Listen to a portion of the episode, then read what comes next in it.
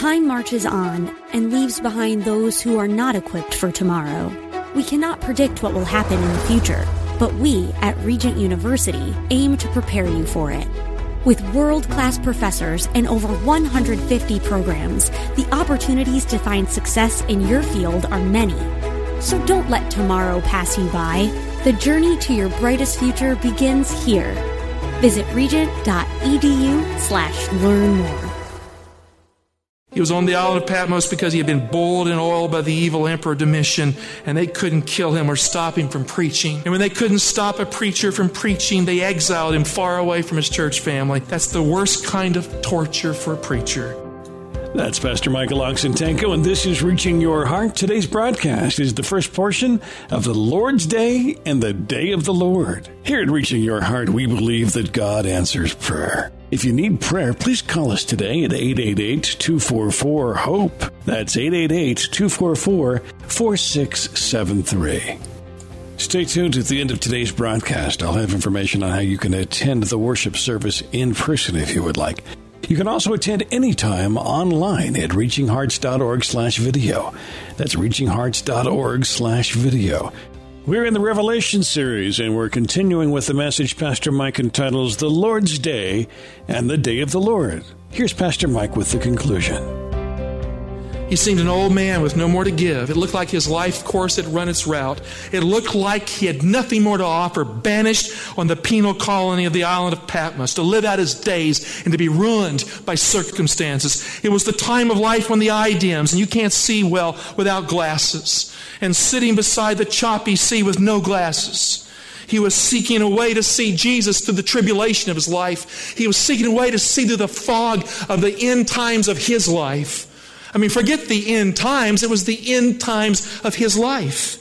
Revelation 1 9, he writes, I, John, your brother, who share with you in Jesus, the tribulation and the kingdom and the patient endurance was on the island called Patmos on account of the Word of God and the testimony of Jesus. John did not come to Patmos because he wanted to go on a vacation.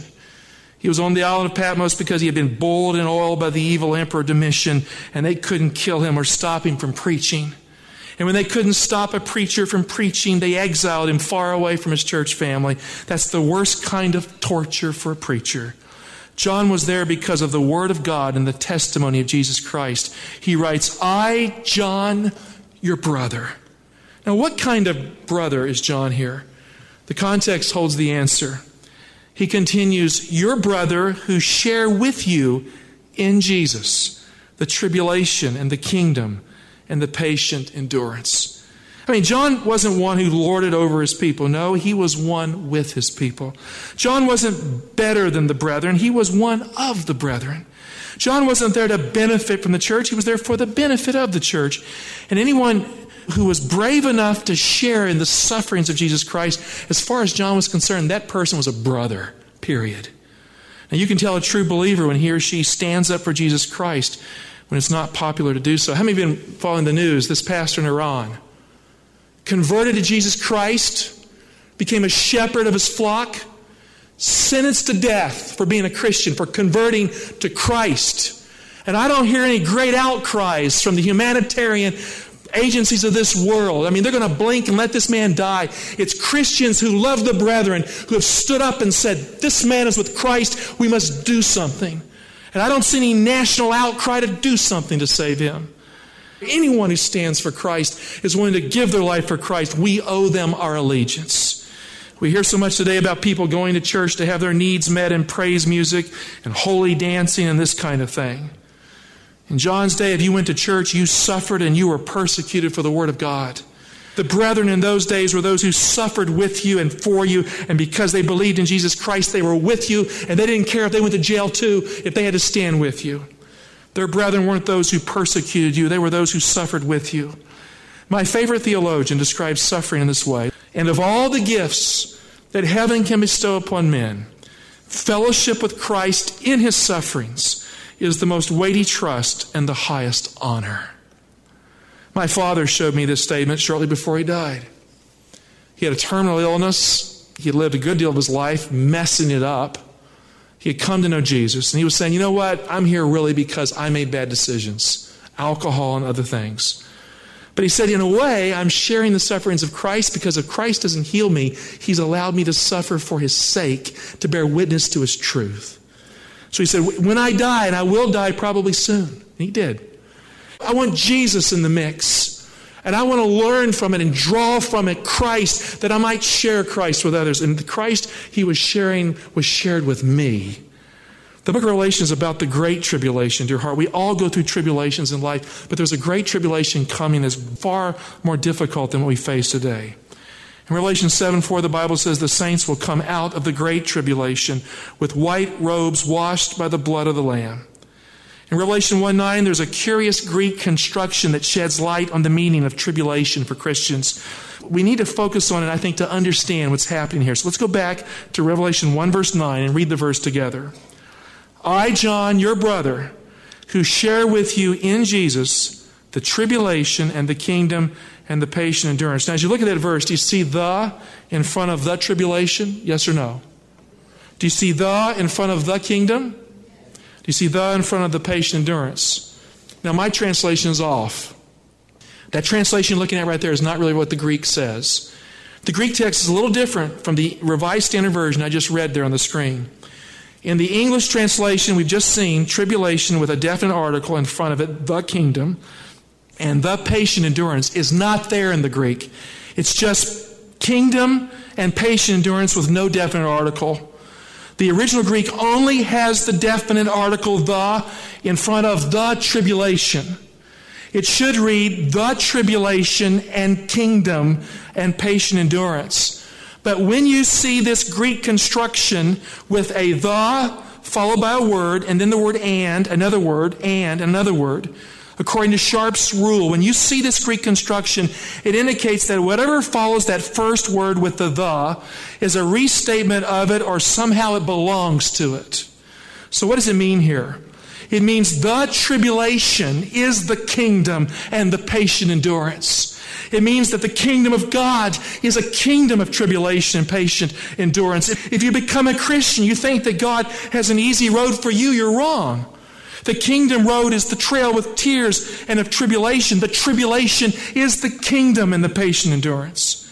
There's joy in the journey, all right, but there's tribulation too. There's no crown without a cross, and there's no glory without a story of suffering with Jesus. If you want Jesus, you need to pick up your cross and follow him every day without whining about it. Did you hear what I said? So, how do you get through the tribulation the last days, and more importantly, in these last days? How can a believer have peace and rest in the face of a restless world that insists that you have to bow down at a frenetic altar, crying out for hot sausages, when you really need the hot power of the Holy Spirit to warm the soul. How, how is the heart to find rest when there is no rest day or night for the worshippers of the beast in his image? Where do you find Sabbath rest? You'll notice in Revelation 1 9 that if you receive the kingdom that is defined by patience and tribulation, you will have Jesus in the midst of trouble. In the heart of Revelation 1 9 is the phrase, in Jesus. In Jesus. It's no accidental insertion here, it's deliberate. I would rather be with Jesus in tribulation than without Jesus and have no trouble. Do you hear me?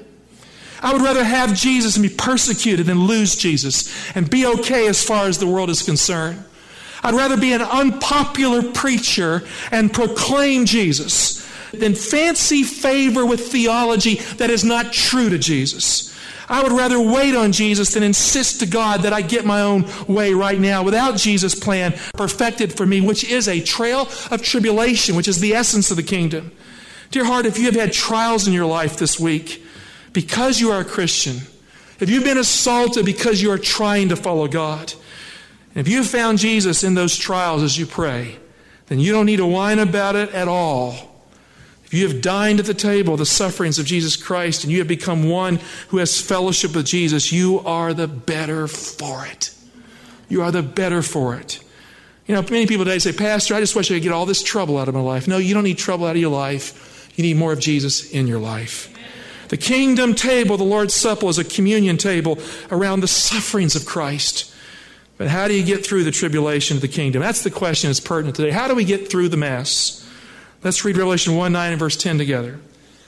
I, John, your brother, who share with you in Jesus the tribulation and the kingdom and the patient endurance. I was on the island called Patmos on account of the Word of God and the testimony of Jesus.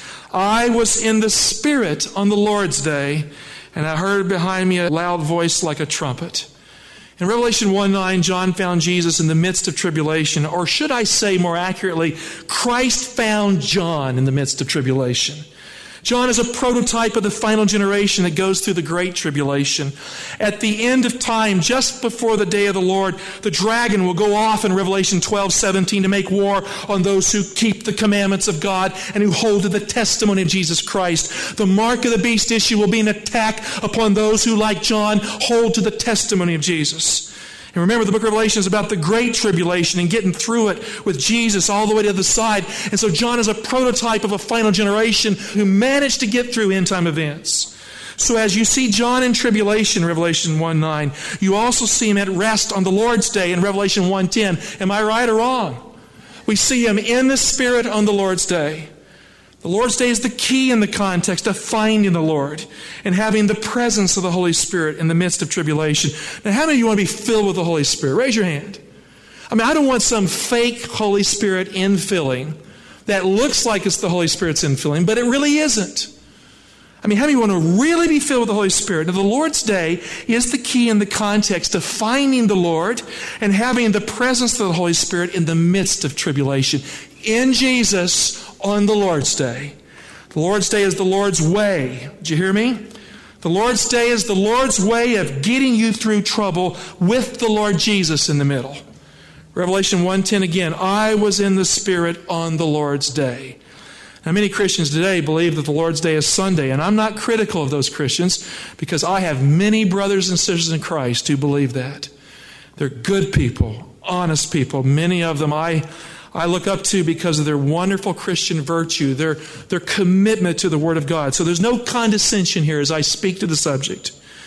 This view is based, though, that the Lord's Day is Sunday. It's, this view is based in part on the fact that this Greek expression began to be used in the second century by some of the church fathers for Sunday. But it is not in and of itself the reason to interpret this verse. Now, I'll go through the evidence with you. History bears record that Sunday was kept as the Sabbath and the special day for the Eucharist only after a change occurred because of tradition. Saturday, in fact, was kept as the Sabbath and the special day of the Lord's Supper, the Eucharist, for 400 years universally in the Christian church. I'm reading from Socrates, a fourth century church father in the early Roman Catholic Church. Socrates, fourth century AD.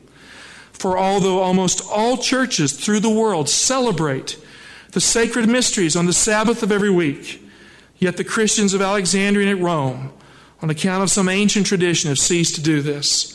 At the great Council of Laodicea in 325, this was such a problem with certain hierarchical members of the church that they decided to change the Ten Commandments and they made it canon law that the Ten Commandments was officially being changed by the church, and that Saturday was no longer the Sabbath, but Sunday had become the Sabbath in the middle of the fourth century. Now, that's a long time after the apostles. Socrates is saying that the earliest church fathers of the church at Rome kept the Sabbath day. The ultimate church tradition, dear heart, is the tradition that was handed down by Jesus and the apostles.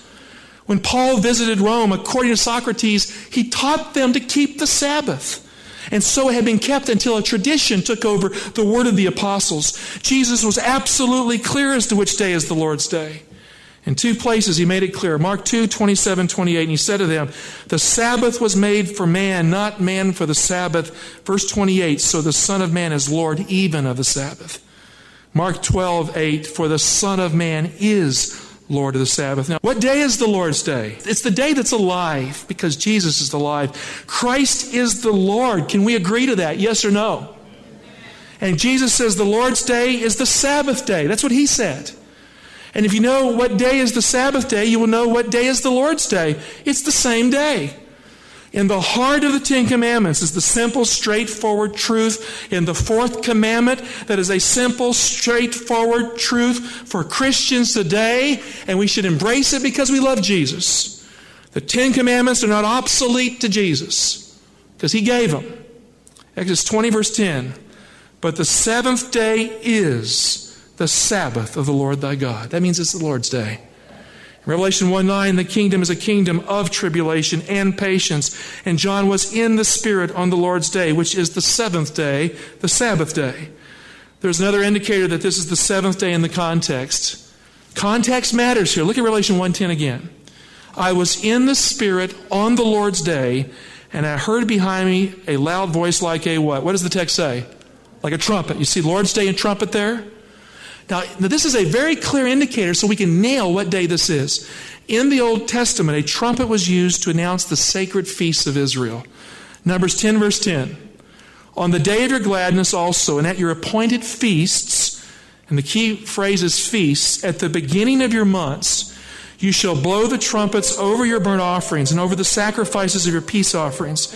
They shall serve you for remembrance before your God. I am the Lord your God. We'll continue with today's Reaching Your Heart and Pastor Michael Oxentenko in just a moment. If you'd like to attend the worship service, I will have details on how you can do that here at the close of our broadcast today, so please stay tuned. You can always attend online at reachinghearts.org slash video.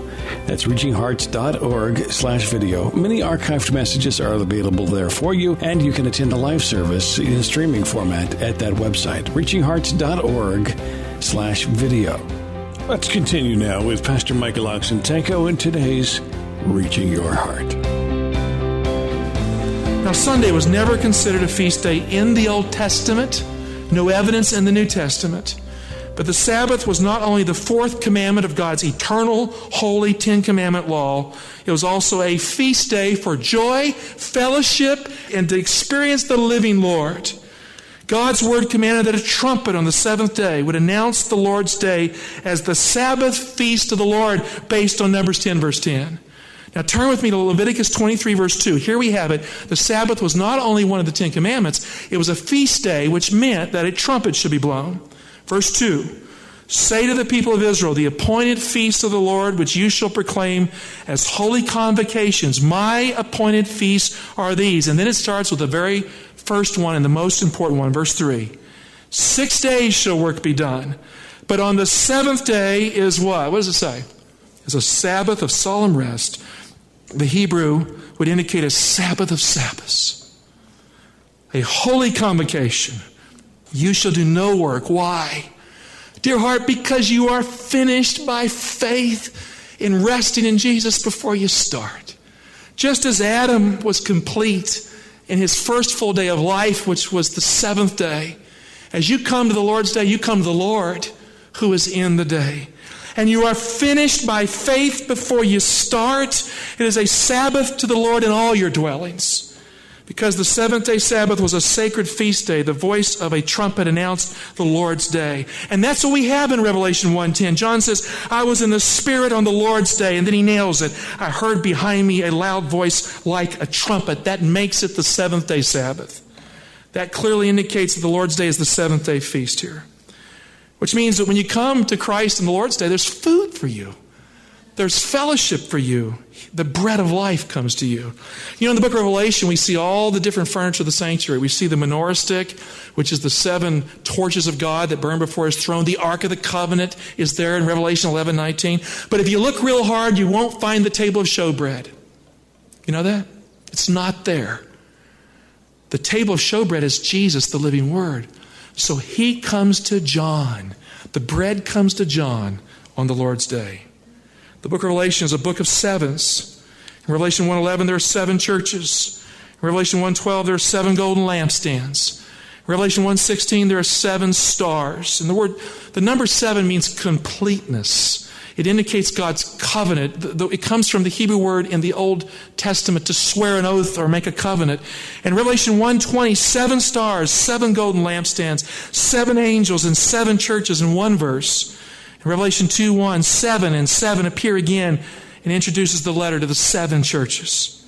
I mean, why did he put all those sevens? Immediately following, I was in the Spirit of the Lord's day so that we would have an indicator in the text of what the Lord's Day is. As soon as John is in the Spirit of the Lord's Day, the text is plastered with the number 7 from Revelation 1:11 to Revelation 2:1. 12 times 7 is repeated in the text. 12 times we see this word. Now 12 is the number for God's people. 12 apostles, 12 foundations New Jerusalem, and 7 is the number for the Lord's day.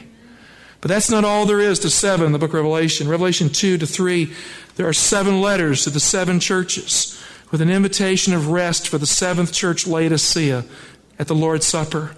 In Revelation 6 to 8 1, there are seven seals with silence in the seventh seal. The seventh seal is the Sabbath seal of rest. In Revelation 8 2, seven angels hold seven trumpets, and when the seventh trumpet sounds, the mystery of God is finished with Sabbath rest. God says He has finished His work on the seventh day in Genesis 2 1. The seventh trumpet, God finishes the mystery that He announced to His servants, the prophets. Revelation 16, there are seven plagues. In the seventh plague, the voice of God says, It is finished. Just like Jesus at the cross, and just like God said in Genesis 2 1, on the seventh day, He finished His work which He had done. The seventh plague is the Sabbath plague that brings rest from the wrath of God. I could go on and on, but in that plague, it is finished. The book of Revelation leaves no doubt that the Lord's day is the seventh day. I was in the Spirit on the Lord's day. Now, if you want the Holy Spirit at the end of time, dear heart, I'm going to be very practical with you here. You need the Lord's day in your personal time. Remember that Revelation 1 9 says the kingdom is about tribulation and endurance. And the Lord's day is the Lord's way of keeping you close to the Lord in tribulation and for the day of the Lord's coming. Now I'm going to prove that to you from Jesus. Just before Jesus died, Christ tied the knot between the key words we find right here in Revelation 1, 9, and 10 in his great discourse on prophecy in the Olivet Discourse in Matthew 24. He'll take these same key words and he'll add meaning to them right there in Matthew 24. The key words are number one, tribulation. Number two, kingdom. Number three, endurance. And number four, the Lord's Day. Do you see that? All right, key words tribulation, kingdom, endurance, Lord's Day. In the Olivet Discourse, now here's Christ talking about the future in prophecy. The same words come up. Look at Matthew 24, verse 13. Here we have the word endurance. The one who endures to the end will be saved. Okay, the second key word, kingdom. And this gospel of the kingdom will be preached throughout the whole world as a testimony to all nations. Then the end will come. Now, the Lord's Day, I have said, is the Sabbath. Look at Matthew 24 20. Look what we have. Pray that your flight may not be in winter or on a what? Sabbath. And the last key word is tribulation. Look at Matthew 24, 21. For then there will be great tribulation, such as never been from the beginning of the world until now, no, and never will be. In Revelation 1, 9, and 10, the key words are tribulation, kingdom, endurance, and the Lord's day. In Matthew 24, 13 to 21, the key words are tribulation, kingdom, endurance, the Sabbath day. The Sabbath for Jesus is the Lord's day. And the Sabbath is the Lord's way of keeping you close to the Lord for your whole life, for the great tribulation that will usher into the day of the Lord. Now, is it legalism to love Jesus? Yes or no? I'm going to ask you this question Is it legalism to love Jesus? Yes or no? No. Is it legalism to rest in Christ? No. Is it legalism to follow Christ and worship in the way that Christ asked us to? No. Dear heart, Jesus said, pray. Now, if Christ tells me to pray, what do I need to do? I need to pray. And when you pray, are you in the Holy Spirit? Yes or no? Now, you're just working and going through life trying to get ahead, it's hard to stay in the Spirit. But when you're praying, aren't you in the Spirit? You are. John was in the Spirit on the Lord's day. That means he was praying. Matthew 24, verse 20, Jesus said, Pray, pray. Pray that your flight may not be in winter or on a Sabbath, for then there will be great tribulation. I, John, your brother, in the tribulation, in kingdom, and patient endurance, I was in the Spirit on the Lord's day.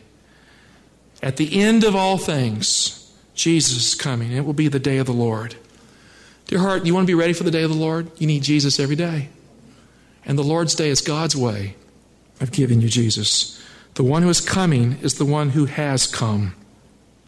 The one who will call you with a trumpet voice is the one who calls today in the great invitation. Jesus said, Come unto me, all you who are weary and heavy laden, and I will give you anapausis, Sabbath rest. I will give you rest that is real. I will give you a life that never ends. I will be with you to the end of the age. Well, there you have it, the conclusion to the Lord's Day and the Day of the Lord. It's a part of the Revelation series, and you can find it online at reachingyourheart.com. Again, a reminder you can visit us at the church for the worship service every Saturday at 11 o'clock. We'd love to have you there. That address is 6100 Brooklyn Bridge Road, Laurel, Maryland, 20707. 6100 Brooklyn Bridge Road. Laurel, Maryland, 20707. Or if you're more comfortable, you're certainly welcome to watch online at reachinghearts.org slash The live broadcast will be streaming and available for you on that website, reachinghearts.org slash video. Thanks for listening, and we do pray that God is reaching your heart.